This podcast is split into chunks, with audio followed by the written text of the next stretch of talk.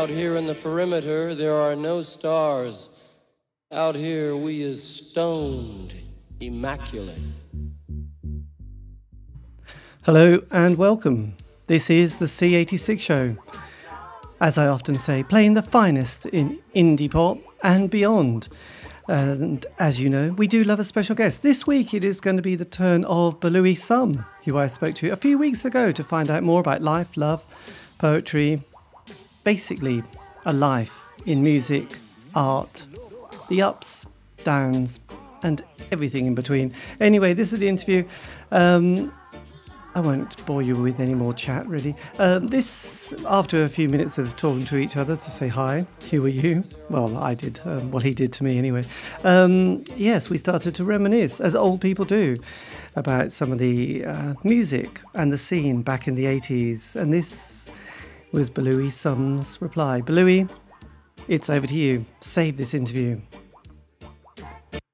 Um, what do you think of the? You think of Marc Almond and um, Human League, don't you? And uh, Duran Duran and whatever. And then yes. you forget about the other two, three hundreds. yes, well, there were just so many, and there, and obviously there was kind of an interesting sort of mix in the eighties, and it was very tribal yeah. and all that kind of stuff. So it is good, but it's always very interesting and curious because yes, there was just an awful lot of music, and at that time we were just amazingly committed to um, consuming it, really, weren't we, as as fans? Mm. So that was good. But look, is it possible to get a bit of an idea of your kind of very early kind of years and you know what you were listening to, you know, in those childhood period when you were sort of um, probably I didn't listen to Top of the Pops and Radio Three. Well, I mean. Uh, uh, I remember first I mean, I, I was I was um, I was at boarding school, so the, my first recollection were the older boys at school who were listening to Genesis and Yes and you know Led Zeppelin and all that sort of stuff, which seemed, you know, um, what was was was was I started listening to when I was about 13, 12 or thirteen, and then, um, but that was at the same time as um, Marc Bolan and David Bowie and Elton John and everyone and Roxy Music started to happen. So, so uh, the older boys were pretty scornful of of this new generation of music. If you remember, you just said yourself tribal. Yes, of course. You know, you you you know you you, you couldn't be a fan of one sort of music and uh, and also a fan of another sort. Uh, and I'm, I'm just thinking, and I'm not just thinking about glam rock and heavy rock and you know album rock and whatever. But I'm thinking about all the other things, mods and rockers and whatever. But no, so I started. But the thing that did it, and, and, I was listening to John. I think the first record I bought was Imagine. Right. Actually, and then, um, and then, um, pretty soon after that, it was uh, David Bowie. I mean, it was Ziggy Stardust, and then I was off. You know, as soon as you heard Ziggy Stardust, you were scowling around, scouring around, looking for everything else, weren't you? I mean, you know, you wanted the rest of David Bowie's catalogue. You wanted to know everything. Yes, this is true. And and um, then I was a fanatic. Yes, well, it's interesting and, because my brother, who because I'm I'm in my my mid fifties, and my brother who was seven years older, that that, that his music collection was all prog rock. You know, it was Genesis, yes, Barclay James, uh, yeah. Barclay yeah. James Harvest, Wishbone, Ash, yeah, followed right. by the Ash, yes. by the so by the solo work of Rick Wakeman, Jon Anderson, and, and, then there was two other albums, Deep Purple and Black Sabbath. So he liked his kind of rock. So I grew up there, but I suppose I was into the glam world, and then it was seeing David Bowie doing Space Oddity, and thankfully that was my first single, and I thought, oh yes, this is very interesting, because the B side had changes and uh, Velvet Goldmine mine, and I thought, yeah, I mean, there was such amazing. I mean, if uh, at one stage, you know, I knew that. I mean, I mean, I'm sure you're the same. I mean, there were there were about ten albums that that, that every single song was just a masterpiece. You know, I mean, just just a, a, a, you know a, style and culture changing masterpieces. yes. So um, and of course, all the other acts that came with it were like the Roxy, Roxys, and um, I mean, obviously, you know, the things that came with the '70s music, which was just amazing. It was so creative. And did you? And, re- and I was going to say, yeah. did did punk kind of come into your orbit as well? Um, do you know? I think what punk did was it stirred everyone. For me, I mean, I remember I actually saw Janet Street Porter's interview on um, that six o'clock program. I remember uh, seeing it. Was it six o'clock or was it on Sunday morning with Brian Ward? I can't remember, but I remember seeing it, and I became quite friendly with Janet. Uh, but by the way, let's throw that one in. Um, uh, but um, um, I was not into punk music at all, but I was into the, the kicking the music industry up the arse. You know, I loved that. I loved the shock and the horror. And when you know I was 17 or whatever, I, I 16 maybe, I think probably. I mean, so I loved all that, but I just no, I wasn't. My brother was. He's a vicar.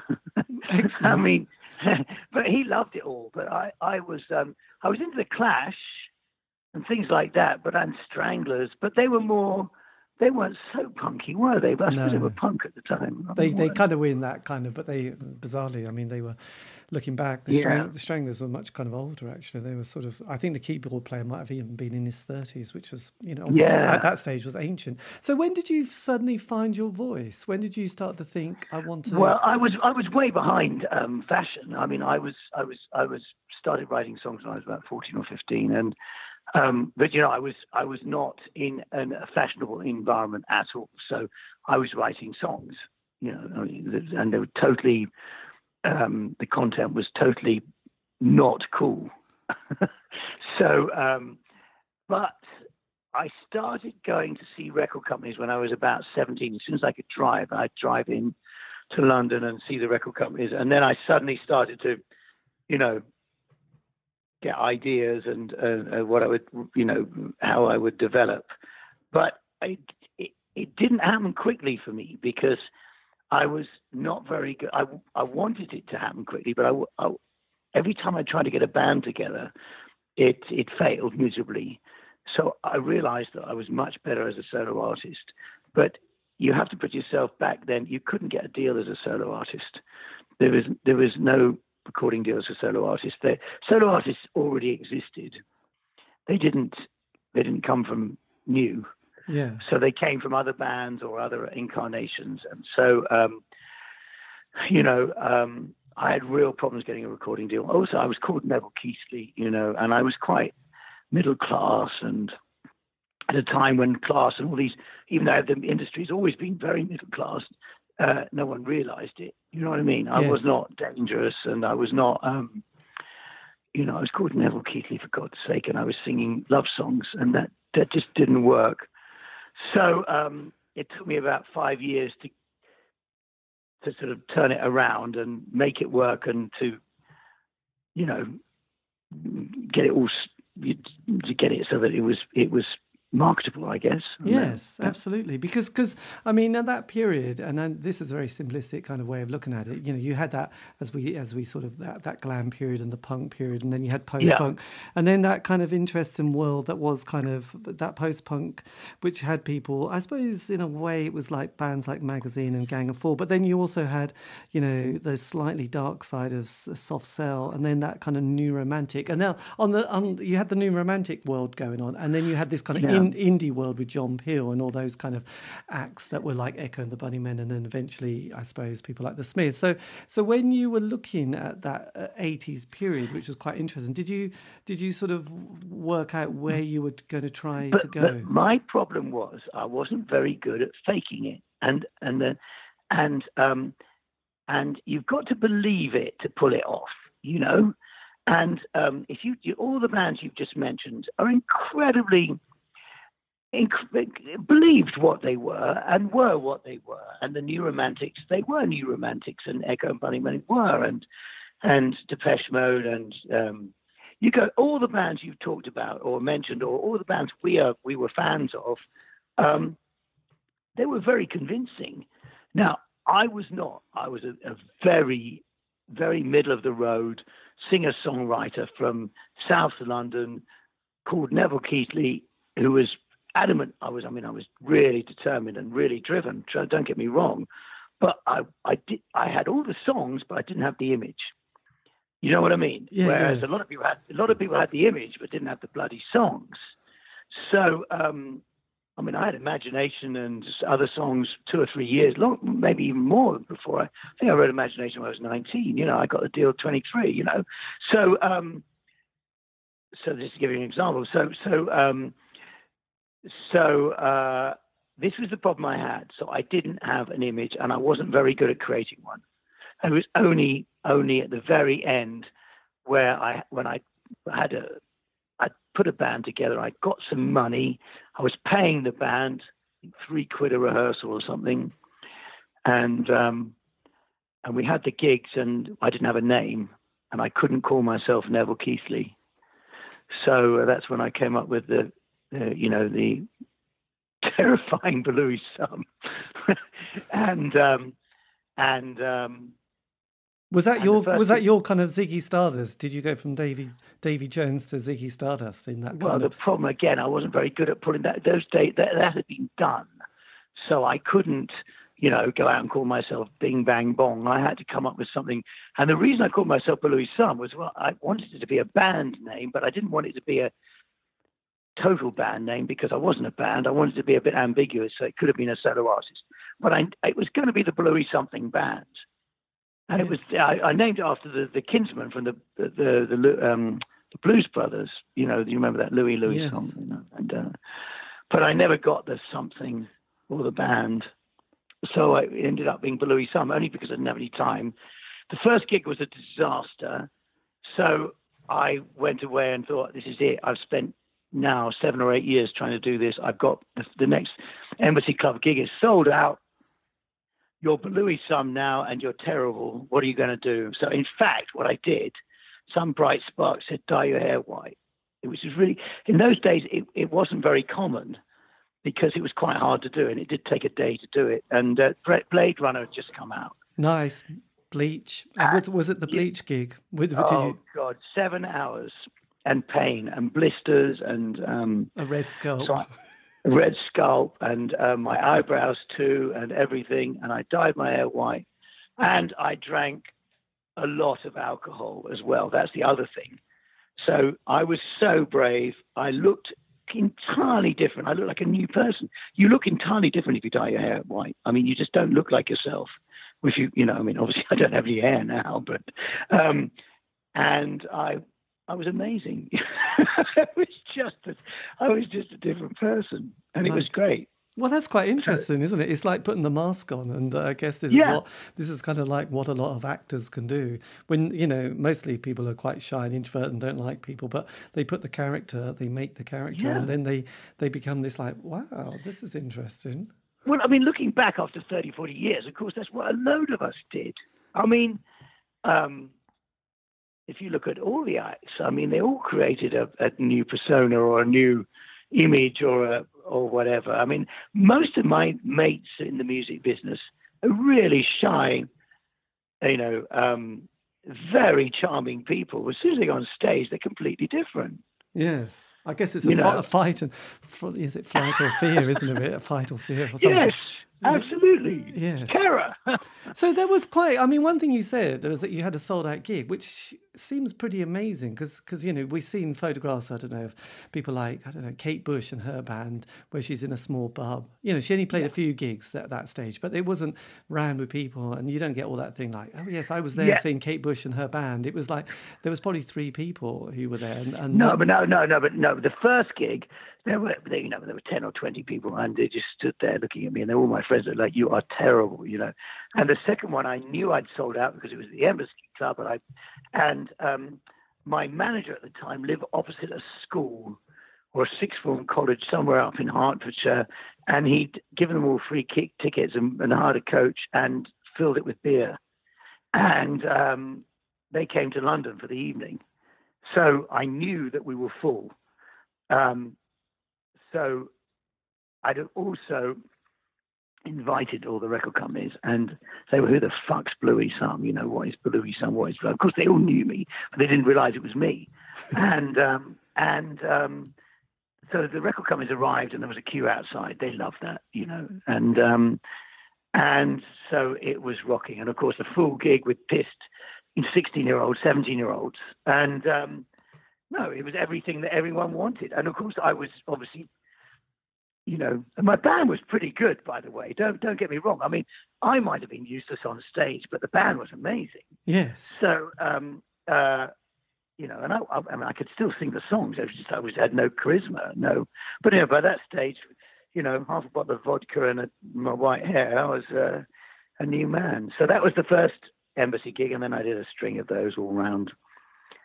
But um, Yes. and then you know, and then we were then we were off.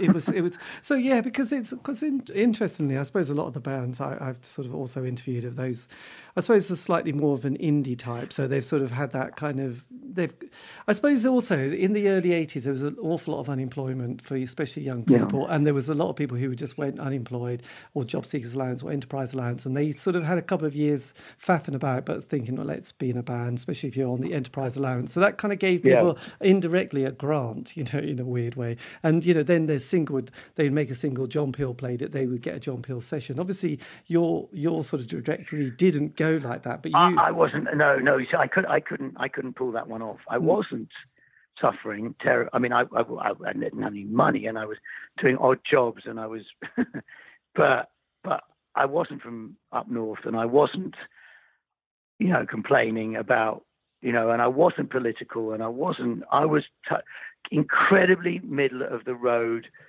Um, like a lot of the English acts, I mean, I don't think I don't think you could ever say that Marc Bolan or David Bowie or any of those London acts were political. I mean, they were, you know, it was it was that was not my angle. My angle was I totally believed in what I was doing, but I but I but I wasn't image driven. That was the problem, yes. and I and, and that and that and that sort of stuck with me through the eighties because I had my white hair, but you know when they came to release my singles, EMI and Parlophone had real problems because everyone would go, well, what is he? Is he a solo artist? Is he American? Is he English? Because I recorded them in America, and uh, and they were like, well, why does he get to record in America? Well, you know, and um, so I mean, maybe that's a, a, a factor in why some of the stuff I did didn't do as well as it should have done. I mean, yes. But when you, you know, did, it, I was going to say when you got your that first album together, um, some people, which was came out in the mid '80s. I mean, the band that you got for that session or and, and album are phenomenal. Yeah. I mean, these are the best, some of the best musicians in the world. And also, Well, and and, yeah. and and to remember, in '83, I'd gone to Milton Keynes to see Mr. David Bowie, at the, and he I just saw that gig, yeah. and, and he was one of those, yeah, yes, yeah. and I think there was like Men at Work, The Beat, and David Bowie with his very bleached blonde hair doing uh, Merry it was the entire band that did my first album was that. Yes, that- I just realised, you know, your band Oh. really just, you, did you just say, look, by the way, you've had a bit of a go with Bowie, now you can have the real thing. did you? So no, you know, you know, no, no. I was, um, no, my album I'd recorded it in London and it was boring. And I'd, I'd worked with some great musos in London, but it was boring. And I and I got as far as, you know, I spent eight months on this album. I I supported Nik Kershaw around the UK on a tour, and and I thought this is crazy. I can't. And EMI were like, this is boring too.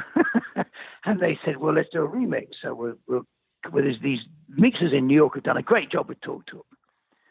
So Steve uh, Thompson and Michael Barbiero. So um, go go to them. They're they're new mix people and they're very good. And they, we've got a number one dance record in America with Talk Talk. Go over there. So I went over, and they did an amazing job of some song. One of my songs, I can't remember what it was. And I said, they said we really want to produce you. You're great. And I said, well, you know, I would love to work with you guys, but you know, here am I about to throw me off the bloody label. I've, uh, you know, I've, I've got these. The, we love your songs, but you know, they're boring. So they said we can do it. I said, well, you, we got okay, but okay, I'd love to do it. You know, I've really, really gelled with these guys, but, but um, and they'd been working, or they someone had met Carlos Alomar and they said, well, Carlos would love to work on this. I said, Carlos Alomar, my hero, you know. And um, so I said, well, listen, let's and let's try and get Carlos to do it. And then then someone said, well, look, Carlos has said he'd love to do it. This has all happened in a space of three days. Um, and he's also got Bernard Everett and Tony Thompson from Chic. They want to do it because they've never done anything together. They lived in New York together for years and years, but they, they, they'd always work with Nile because obviously Niles was Chic, not not Carlos. You see, so um, they were very competitive, all these people. So, uh, so I said, well, if we get Carlos, and Nile, and Bernard, perhaps we can persuade EMI to let me record something. So that was, you know, the, the conversation, and EMI said, well, yeah, as long as it's cheap, and um, there was a, you know, a little bit of artistic license on the budget. And I came over and did Imagination. I mean, I've cut the long stories very short. Um, and then while we were doing Imagination, they brought in Robin Clark and Ava Cherry and Jimmy Maelen on percussion, bless him, who's, who's dead now, but who did everything. And, um, you know, I mean, it's just, there we, I went back on a Tuesday morning. I remember taking it into EMI and saying, Here you are, after a year and a half, here's your hit. It was imagination, you know. So yes, that was a, that was a great moment. I felt very proud, and really by that stage I didn't care because I'd done it. You know, I, I was so exhausted with the whole process. You know, I know, I know, I knew I'd done it creatively. I'd done it. So really, if it didn't work, then everyone could shove it. You know. yes. That, But, You know but- what I mean? Yeah, absolutely. But then I was looking at the you know the cast of members, and you had Frank Simms on vocals, but you also had Yes. some of the best. You had an amazing bass player who worked with Bowie again, Carmine, Carmine, Carmine, Carmine, yes. yeah. Well, then of course I persuaded EMI to let me go back and do most of the album. So um, uh, I went back and um, over the next few months, and Carmine, Alan Childs, and uh, the Borneo Horns, and just about everyone in New York came in and worked on this strange little Englishman's uh, with white hairs record that no one knew who I was, and no one could understand why they were doing it, but the songs were great and the album turned out great, and then it came with it. And the, but the problem was EMI didn't really know what to do with it. I mean, you know, you've got an Englishman with this with with New York's finest. Imagine it, it's a very uh, the, the, the mid '80s were very English fashion driven. You know, I mean, think of a, it was all English. It, you know, are you English or are you American? You can't be Yes. both.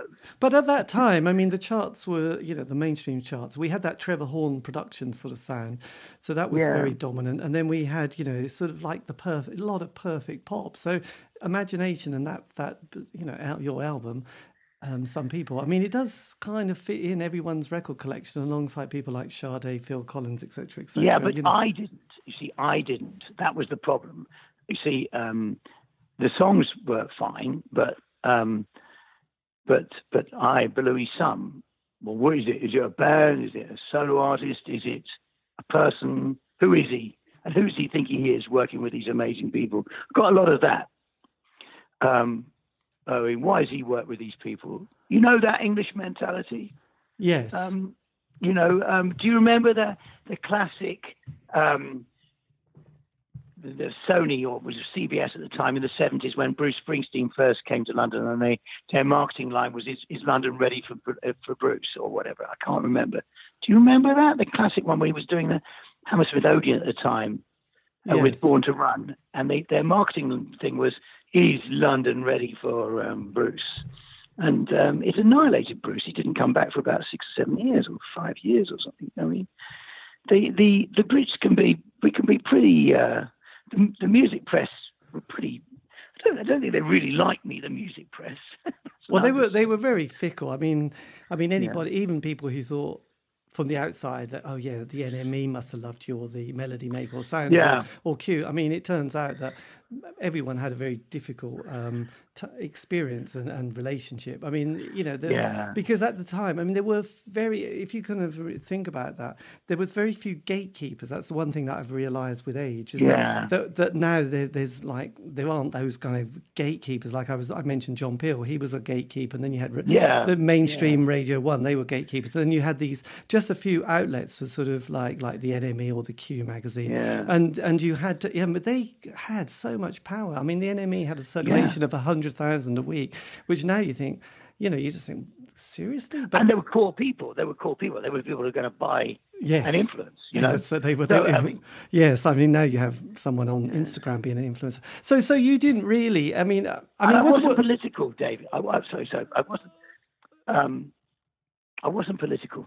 Yeah, but but but at the same time, I, did I wasn't you? screaming. I wasn't screaming. Sorry, I wasn't. Um, I wasn't making a fuss about hating Mrs. Thatcher and all that nonsense either. You know, because they they loved all that bollocks, you know. They did, they did. We were, we, there was a, there was a, there was a, the Socialist Workers Party was rearing and, and rocking and, and on the left, wasn't it? It was, it was, it was very, it was, it was all, we were all, you know, everybody was kind of all over the place, wasn't it? And if you didn't come, if you didn't say who you were or what you believed in, people would tell, would make, you know, make assumptions that you must have been. I remember being on tour with Frankie Goes to Hollywood, and uh, halfway through the tour, they, they, you know, we would get on furiously, and my band were you know, just as badly behaved as anyone in Frankie Goes to Hollywood. And um, I do remember halfway through, three of them came up to me and said, "Listen, we've been having a big bet about this and an argument." And you know, remember they were from Liverpool and they were, you know, uh, I mean, and they said, um, "So and so." Mark says, "You went to a private school," and uh, and the other one said, no, I can't remember the name. They were fantastic guys, and uh, we became really good mates. I'm having a mental block, but no, and I said, impossible. And the other one said, no, it's impossible. You couldn't have done. No. And I said, of course I went to a fucking private school, you idiots. I remember they were so horrified. Oh, okay. Well, anyway, well, we never met anyone who went to a private school. I said, you have. You just don't fucking realize it. yes, Z, you know. yes, ZTT Records would have been full, full of them. So, um, well, of course it was. Sorry, but, but I, we're veering off track. But I mean, these are all, you know, I think they're quite relevant then. Now, of course, none of these things makes any difference to anyone. Everyone's, you know, been to union, totally middle class, and yes, well, because well, well, yeah, without going that far. But I just remember Gary Numan made a bit of a he he I, he was obviously getting annoyed because of various reasons. For one minute being the hot shot, then being slightly forgotten, and then sort of came out came out with a little bit yeah. of a. I don't know. He questioned the left, and, and frankly, that was the end of his kind of. I remember that. That was the end of his career for about ten years, wasn't yeah, it? Yeah, well, probably longer until until yeah. you know like probably about 20 yeah. years and then it was like no gary's cool again we but i mean it was almost like oh dear you just you've just sort of you don't really and it, and it's so ironic because you know all the journalists who were writing had all been to private school themselves i mean it was just it was just they're such bloody hypocrites you know yes, and this uh, is true. and um, you're absolutely right. I remember that gary Numan thing. He put, he put his foot in it. Yes it um, was it was i mean yeah. It was it's like brexit now. It's, it's you know if you said you were if you were an artist and you said you were, I mean, I spent the whole summer playing live, and you know, and um, and um, ninety percent of the artists, you know, no one talks about politics anymore. But the ten percent who did, spouting off the whole time about oh, the evil Brexit, evil Brexit. anything. really, is that what we're supposed to be talking about? I'm sixty. I'm backstage at a gig, and you really want to, you know, evil this and evil that, and sorry, I've done it. you know what I mean? Yes. It's over. It's tricky. It's tricky. But look, just one last thing, because I come from East Anglia and you made a video, some people, filmed in Aldeburgh. Oh, so yeah. so yeah. can you remember any or much of that experience? Uh, of course I can. Yeah, it was, a, it was barking mad. It was a big shoot because it was a Swatch commercial as well.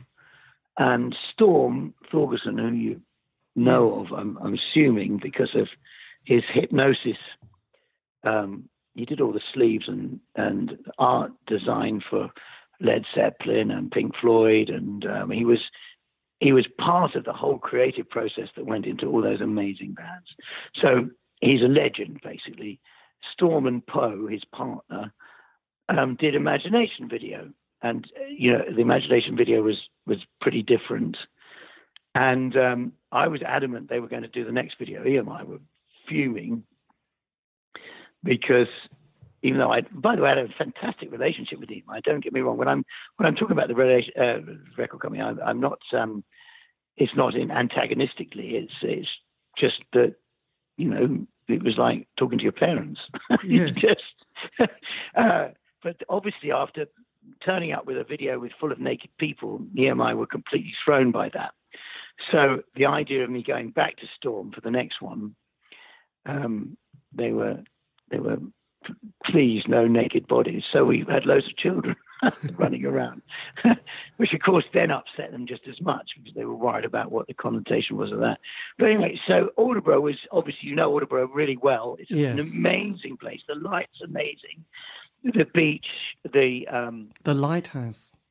yeah, you know, and uh, and so we took the town over for three days. It was a big shoot, and um, and we did the Some People video, which was just. I mean, I I was never really completely in the knowledge about what was going on with the Storm video.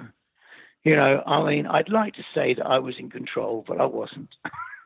just right. Um, we're going to Aldeburgh. I remember driving up on a Friday afternoon or Thursday afternoon and arriving there. And, I, and um, the whole village, the whole town had been taken over, and you know, Storm was wandering around, and then the, the hundreds of children. What are they doing here? You know, and all this.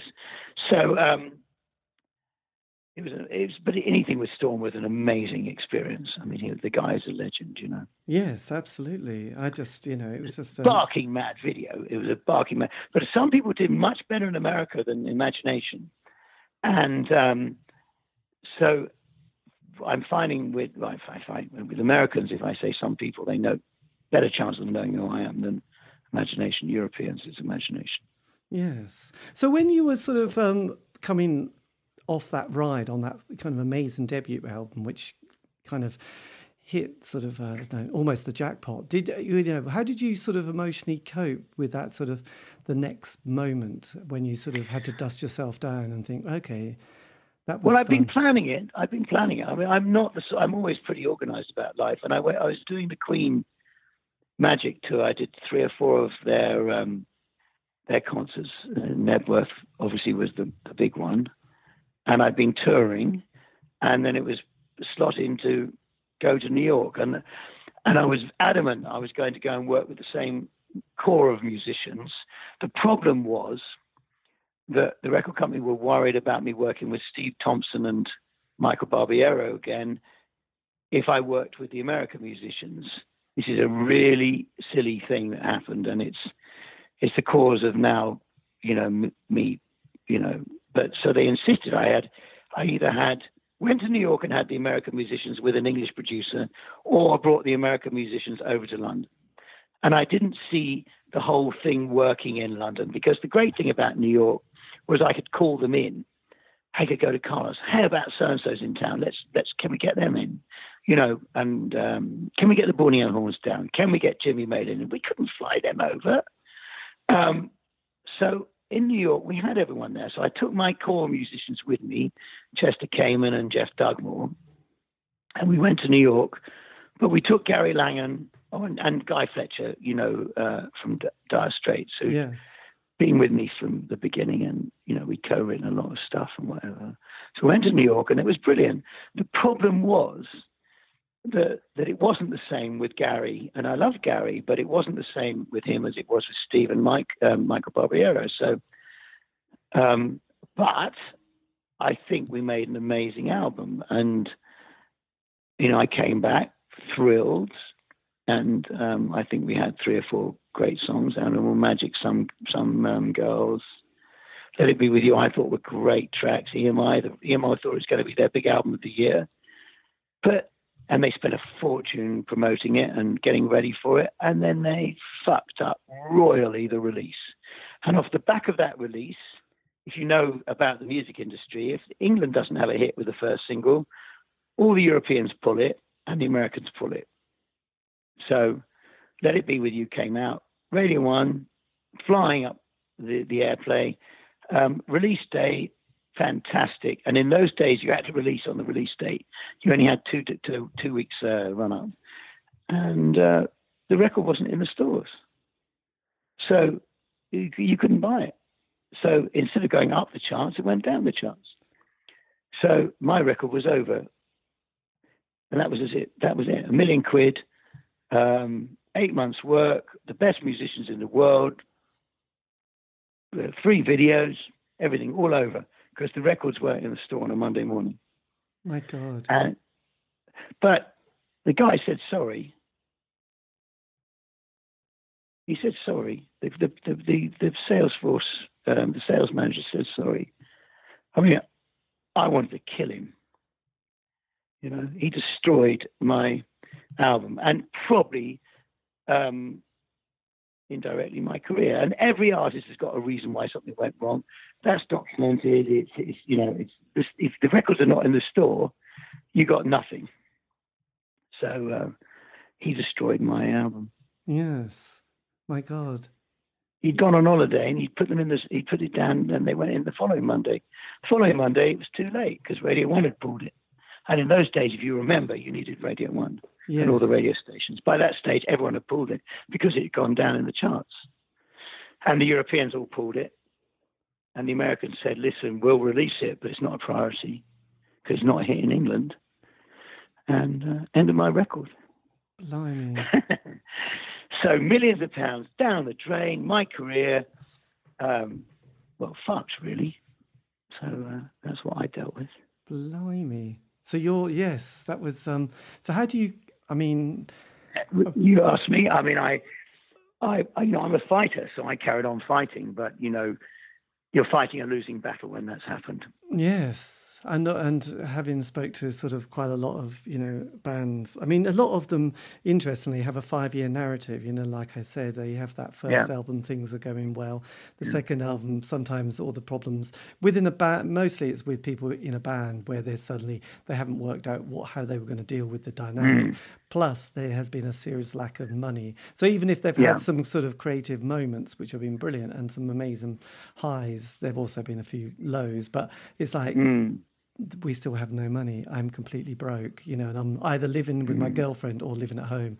And it's kind of like, you know, yeah. And I suppose people suddenly realize actually the business side, which they hadn't, um, is like, we don't even own our music either, you know. So that's often when people decide, then just going to give it up. So, mm. but you, you obviously you said you're a fighter. So then, but the other thing that also happens is that music kind of trends change. So there was a few people, there were a lot of people who go, yeah, we were really there because that trend, and then suddenly someone says it's dance music. Are you taking ecstasy? No, okay, well forget that. You, you know, we're now we're doing dance, or we're now doing grunge, or now there's Brit pop. So, so obviously, you know, the 80s pop scene, yeah. as we know, was, was the perfect place for that first album. And then things are starting to change again, no, aren't they? No, no, no, no. The second album was spot on. It was far more rocky. It was, it was a lot of rock players. It was, it was, it's a, it's a, it was totally in tune. The problem, I, I mean, uh, you know, I'm not, I'm not, you know, I'm not, um, you know, I'm not naive and I'm not burying my head in the sand or whatever. So I carried on. I, the tours were all booked, and of course the tours were full. Um, but um, you know, the the thing is, if you know about the industry and it, it, you know that's what happens. If if the first single in the in your home territory doesn't go, you're I mean, ask anyone, you're doomed. So anyway, I was doomed. But anyway, I carried on. They released the singles. I carried on. You know, I did every bit of promotion I could do, but fundamentally without the support because, you know, and I don't blame them. You know, it hadn't been a hit, and they couldn't resurrect it, and they've got other things. Anyway, to to cut a long story short, um, you know, I go away. I I spend a couple of years promoting the the record that I know it's not going to work. So a big a big dance hits in America with two of the tracks, which um, was good. I mean, Animal Magic in the States was, you know, a massive dance hit, and Let It Be With You. So, so I mean, uh, you know, I went, I spent a lot of time over there. Um, and then, of course, the problem I had was that the record company was changing and they'd lost their confidence. So they weren't trying to get me to work with people that I can't work with, you know, and do things I couldn't do. Stock Aitken and Waterman and all that nonsense. I mean, you know, I'm not a Stock Aitken Waterman act. Um, I've always been a really more of a, an R&B rock act, um, despite my white hair and my silly name. You know, I wasn't a pop act or a pretty boy, um, but they always felt record companies always feel more secure if they can put you on the front cover of a pop magazine, and you know. So um, I didn't want to work with um, Stock Aitken and Waterman. It was ridiculous yes. with covers and goodness knows what. So I went to New York and I started writing and I'm writing and writing. I couldn't get arrested to save my life. Also, I'm Belouis Some. I'm very definitely an 80s act. It's now the 90s. And um, eventually I did get a record deal and I made a great album and it was released in 1993. um, on BMG in Germany and Arista over here. But Arista over here did again an appalling job. I don't even bothered releasing. They probably put it in the stores. I don't know. Um, but I realised that they were just doing it because it was a contract, you know, and uh, got great reviews. Americans liked it. Um, and then I put one more record out, a made of mine, um, a dance record, um, the, the a cover of the um, uh, "Baby Let Me Love You to, for Tonight," the, the um, that fantastic dance record I did, and in 1995, and then I thought, you know what, I'm I'm out of here.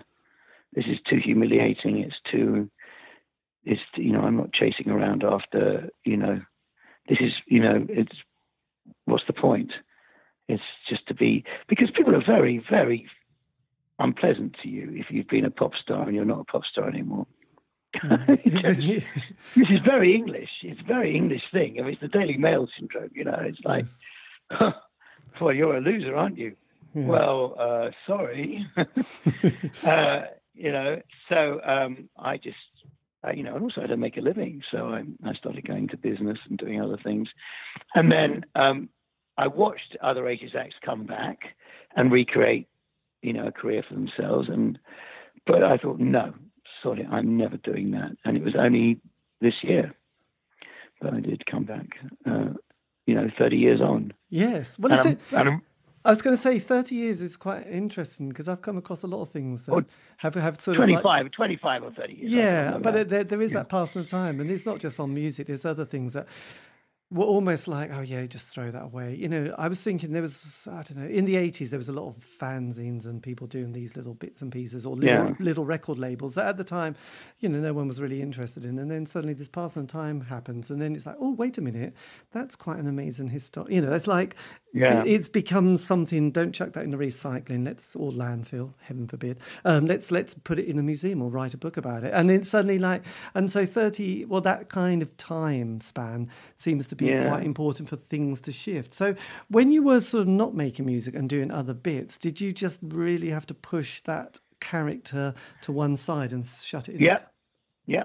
I mean, I, I, I, you know, I, I went to bed with the satisfaction at night of knowing that I would written Imagination and other songs, and I'm still living in central London, so I was still in contact, but I had to stomach being around people going, I've got a great new act. That's amazing. That wasn't amazing. And, and you know, and I had to, um, who had no idea about, uh, uh, you know, I mean, I had a 20 year career in the music industry. If you think from when I was 14 to, you know, to in my early 30s when I stopped. So, I mean, I, I, it was, it was my life, you know, and um, so I had to stomach that and I had to tolerate it and I had to, uh, bite my lip, and I, I didn't discuss it, and I didn't.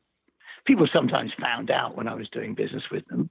They, you know, but um, um, no, I stomached it, and it was very awful.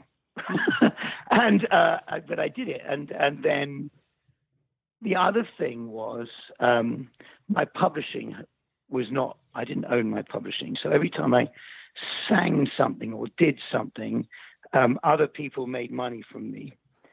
And or I would just say something. I didn't sing it, but you know, every time it was on the radio and whatever. And um, and Imagination was one of those songs that carried on through the the the ages as you know, so, you know, it's a song everyone knows. So um, it, it carried on being played everywhere in the world and whatever. But you know, I had the humiliation of being ripped off by just about every Tom, Dick, and Harry, of course. So um, I managed to buy my publishing back about three or four years ago. So that was another reason why my motivation changed. So I thought, you know, now when I stand up and sing, I own what I wrote, you know, yes. uh, which very few of us 80s acts do. I know. We've all is... we've all been terribly abused, you know. Um, not in the states, because in the states you you can get it back, but here you can't get it back. But um, no, we've all been ripped off. And um, and they, you know, the, you know, you talk to these publishers, they'll say, yes, but we invested in you. Yeah, you invested and you made a fortune out of us. I also had a publisher that, you know, went bankrupt and took a million quid off me. And so, I mean, I, you know, so we've had all these um, things you had to deal with. So I, I, I you know, so now I when when those amazing Let's Rock people invited me back, Let's Rock people, um, yeah, you know, came back, didn't know what to expect, and it was the, it's been an amazing summer. Yes, and and and because obviously you know, like twenty plus years had passed, and you probably sort of you know then suddenly got the microphone. Did it feel like oh, this is um, you know, how did it feel, you know, with the voice? Well, I didn't think about it until a couple of days before, to be quite honest with you, because I didn't really know what to expect. And, to, and then the day I turned up, I suddenly saw loads of people that I knew very well, but I hadn't seen for 30 years. I mean, which is bizarre.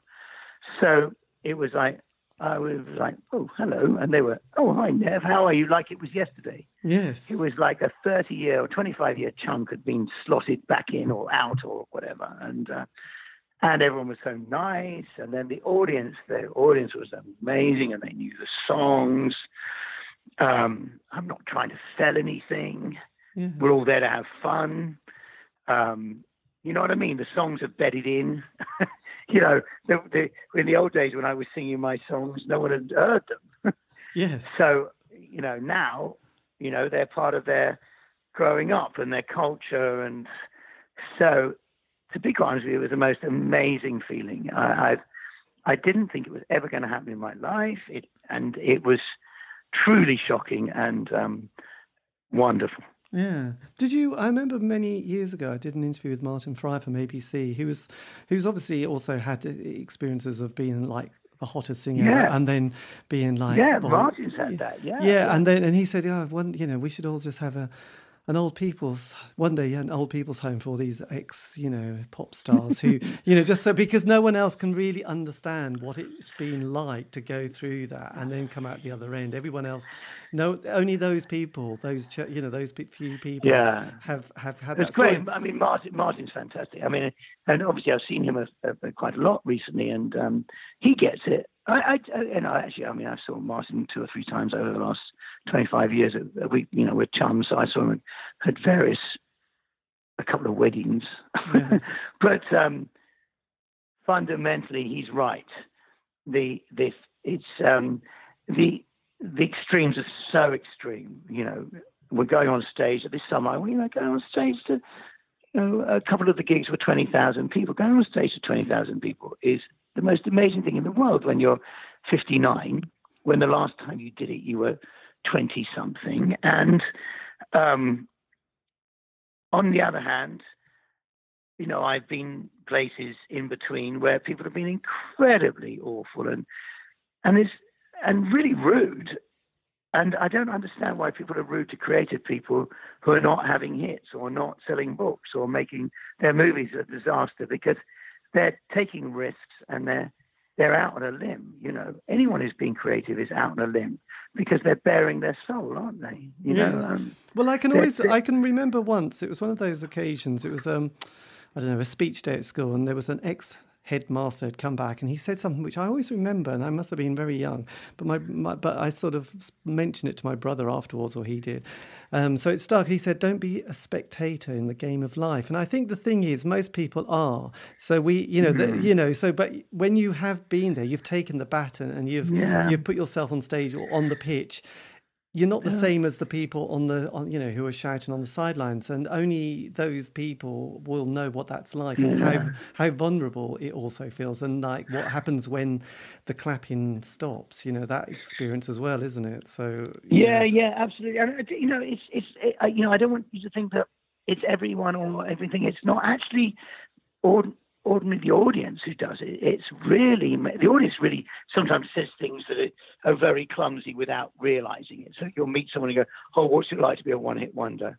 And you just want to punch their lights out and go, "You mean I spent 20 years and you call me a one-hit wonder?" You know, and um, you know what I mean? It's just the worst thing you could ever say to anyone. I it was mean, a bit actually um, when you when you said that, I thought you, you, you, could you no, could almost respond to like, well, you know, what's it like? Not it's one more hit than you. yes. Well, no, I was going to say it was well almost like the response. Was, I just thought you. It's like, well, you're not really much of a music fan if that's all you think that I've done. You know, you know what I mean? It's a bit like. But you don't. You don't respond. You know. I mean, no, actually, of course you don't. You just, you just go.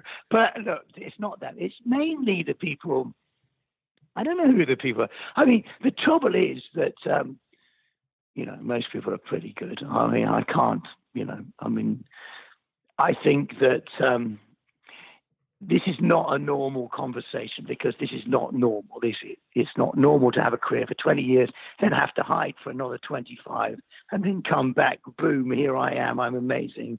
Bounce onto stage, sing your songs, and pretend everything's normal, and you've been doing it all the time. I mean, it's just it's not normal. No, because I because I can remember seeing an interview with David Byrne from Talking Head saying you're not yeah. when you're on stage you're not the same as the guy or the woman at the bar at, having the drink. You know, you've you you are literally you feel quite naked. You know, on that stage. Yeah. You know, and well, it can go wrong, can't it? It can go very wrong. And it is it is different. You know, you you just can't. You know, you are going to yeah. be a different person. But at the same time, I think one thing I've noticed with age is, especially as we hit fifty plus, that you you know no. you almost want to feel like can we all just be a bit kinder to each other at the moment because we've all had we've all had moments where you know your parents getting old, you had health issues, you know your cat's been a bit sick, you know you had relationships yeah. that have been good and bad. You've yeah. had you've had dreams kind of like come and go. So you kind of in a way, I feel like God, if we yeah. all just kind of give ourselves you know space. I I didn't meet one person this whole summer. I mean, I did the 12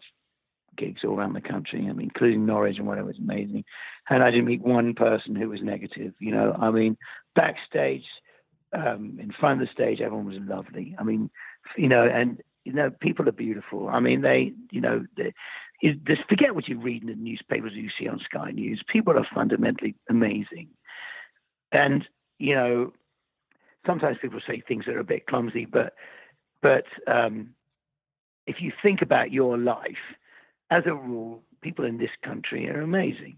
You know, they are. I, I have a lot of faith in in our in our. I don't want to say our country because I do. I think our people are amazing. Yes, this yeah. is good. But do you do you also feel with this kind of experience that it's helped you without sounding too corny, but it's going to sound corny, a little bit like a he- mm. has it been a bit of a healing process? That's what I was going to say with with yourself, plus also that kind of community as what's well. Been a he- what's been a healing process is that it it gave me the um, oomph to go onto social media and go, oh, by the way, here I am, and then over the last year, people have come out. So I um, I went on Instagram originally and uh, and so half the people who follow me on Instagram didn't know who I was. And then gradually they realized, or a lot of people realized that, you know, I was Belouis Some from the 80s. But then I went onto Facebook, you know, and then people I hadn't seen for 30 years came within an afternoon.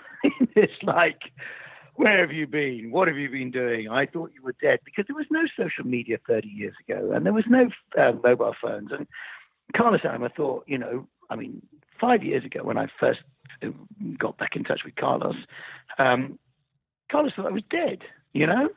And uh, Carmine, you, the one you you know yes. you were talking about just now, they they didn't they thought where oh Nev we thought something terrible happened to you because of course I'd been out of the business and I didn't get in touch with anyone.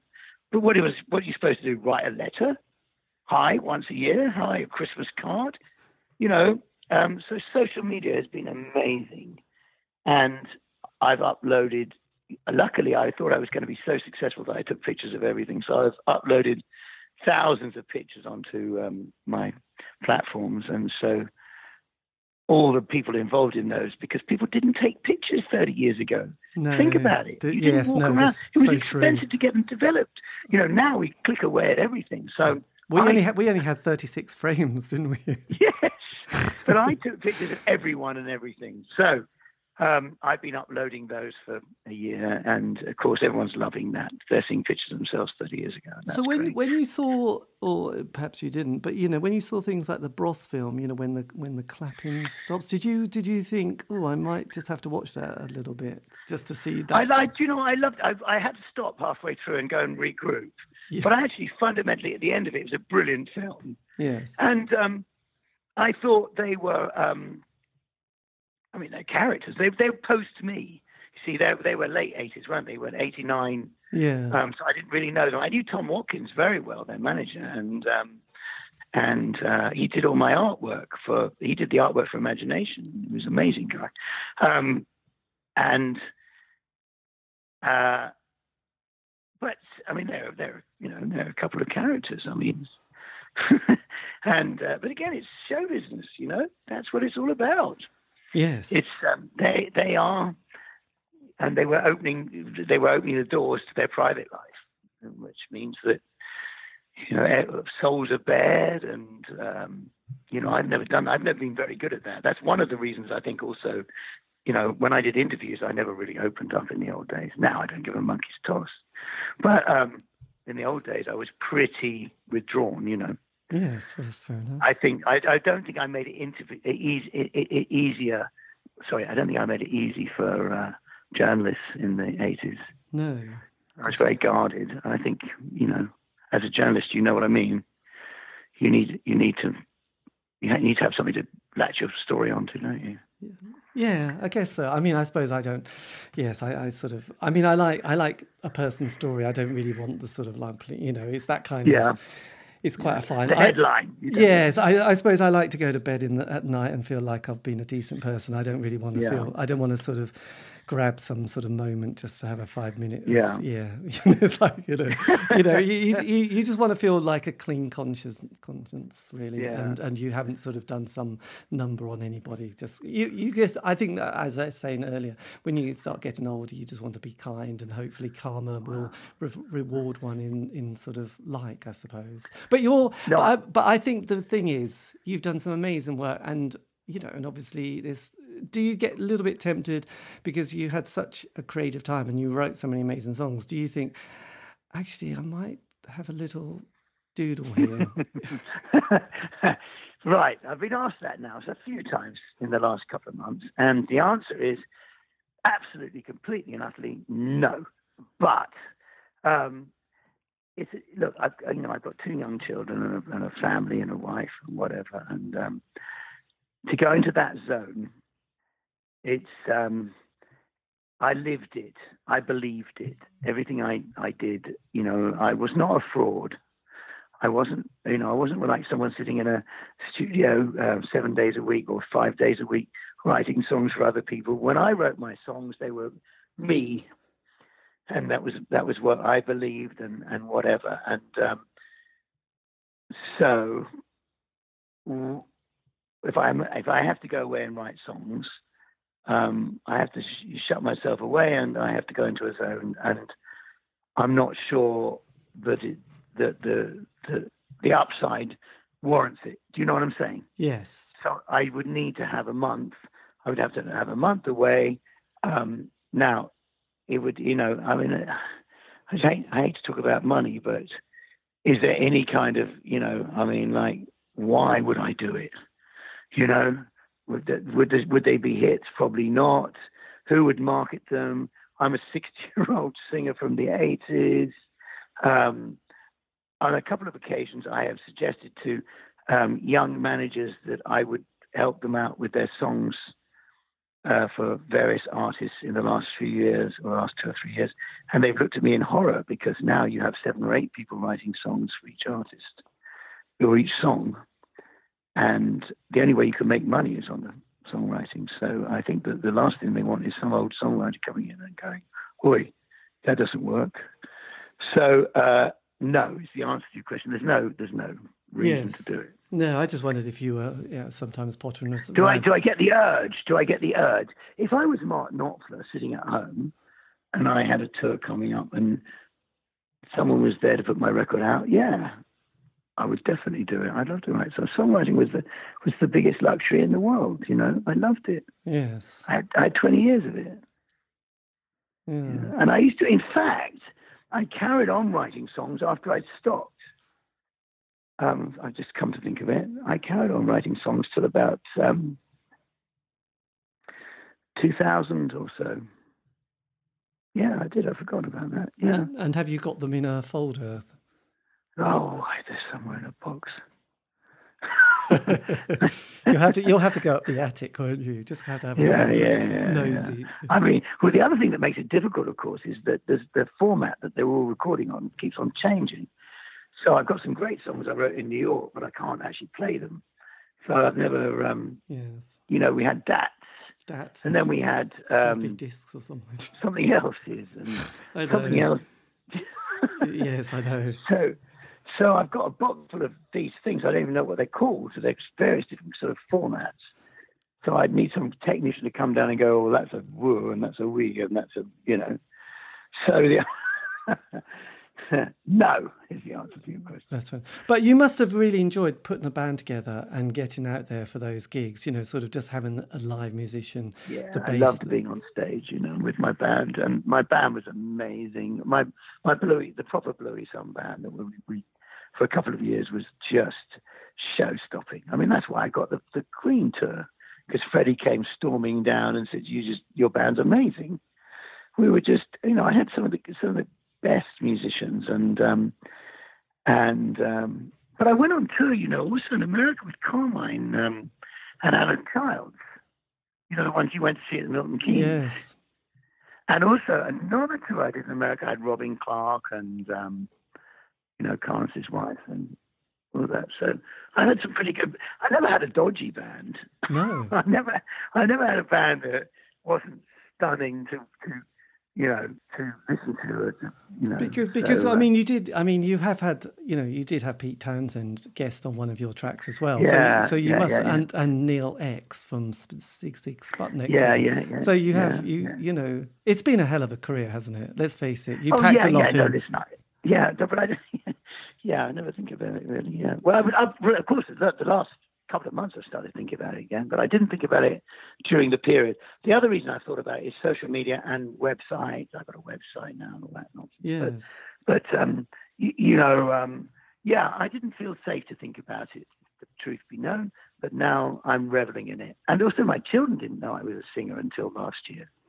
you know, so it was only when someone showed them me singing on YouTube that uh, they said, "Mm, you know, "This is your daddy," you know.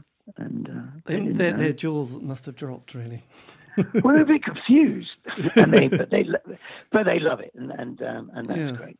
Um, just and just lastly, what would you say to an eighteen-year-old self? I mean, and when I say that, I, I will ask that is it's like, what did you pick up over the years and decades that you would think, God, if someone could have just whispered one thing in my ear at that stage, what would it be? It's diff- it's different now because I, I get this I get this quite a lot, and I'm I'm quite passionate about helping people because I could have done with some help, you know, and I never got it. You- Um, and I always followed up every lead, and they were always useless.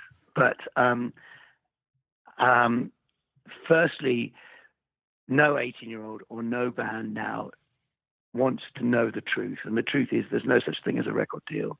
And there's no such thing. So when you hear Simon Cowell saying, We're going to give you a record deal, what are you going to do with a record deal? There's no such thing. I mean, it's a marketing company.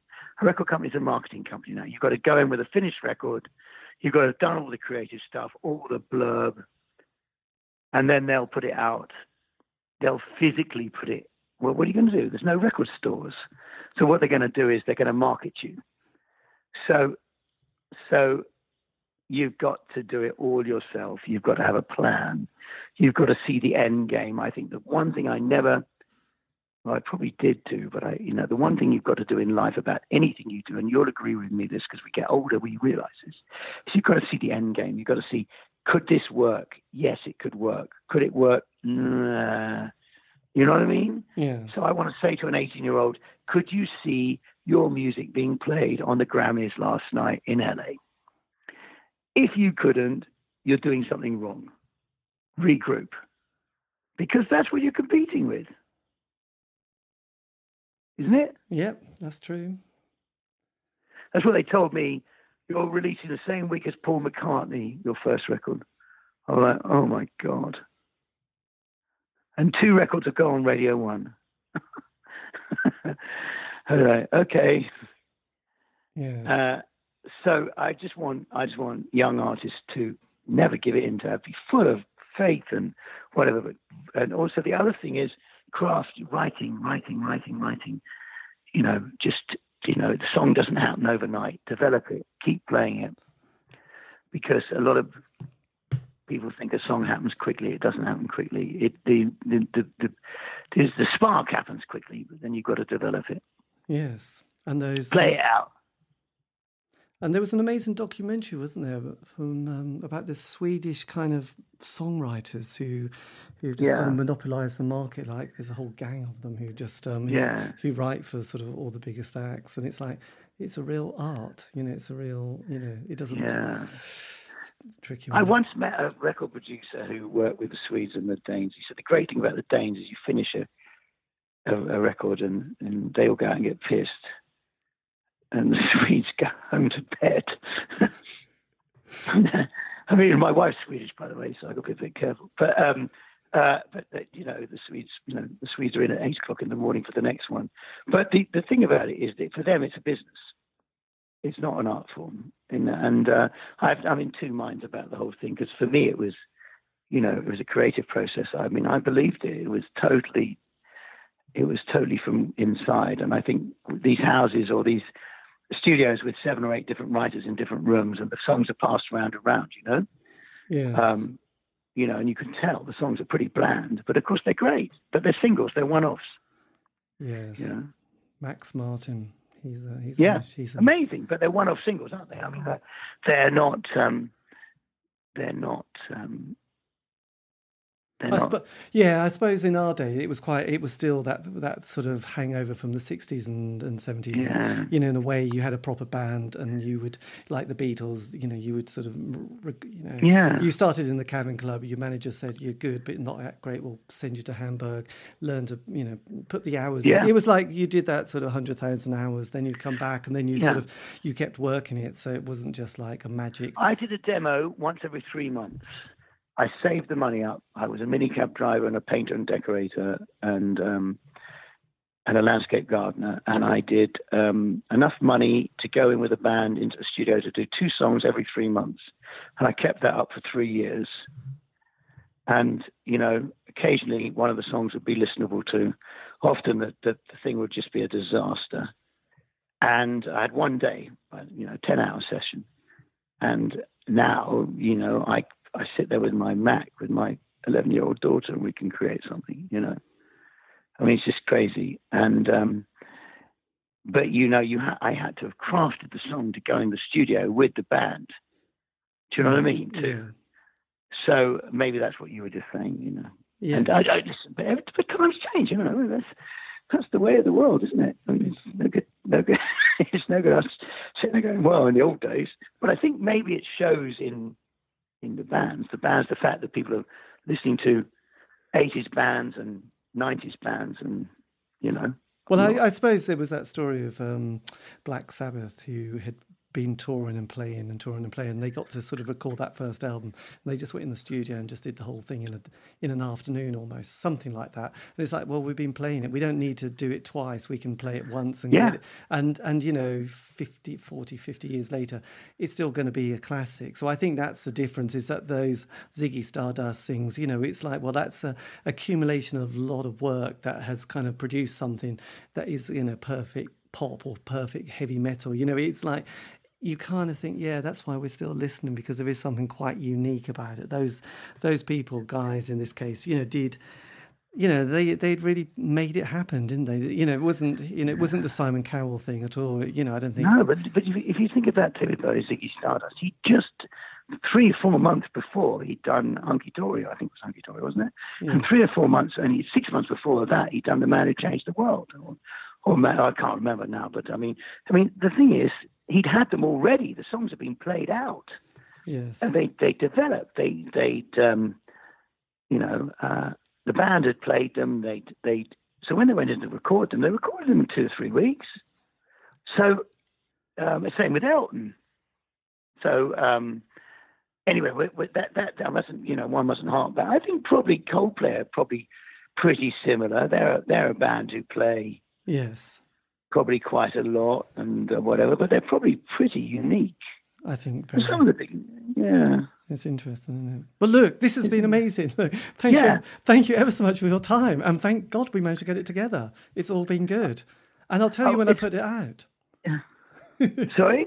Yeah, And- and I'll tell know you, what? and- I mean, it's lovely chatting to you, and I'm so sorry that you see, I'm I'm so bad on Facebook, so so I miss all the messages. You see, I'm on Instagram every day, but I'm not on Facebook.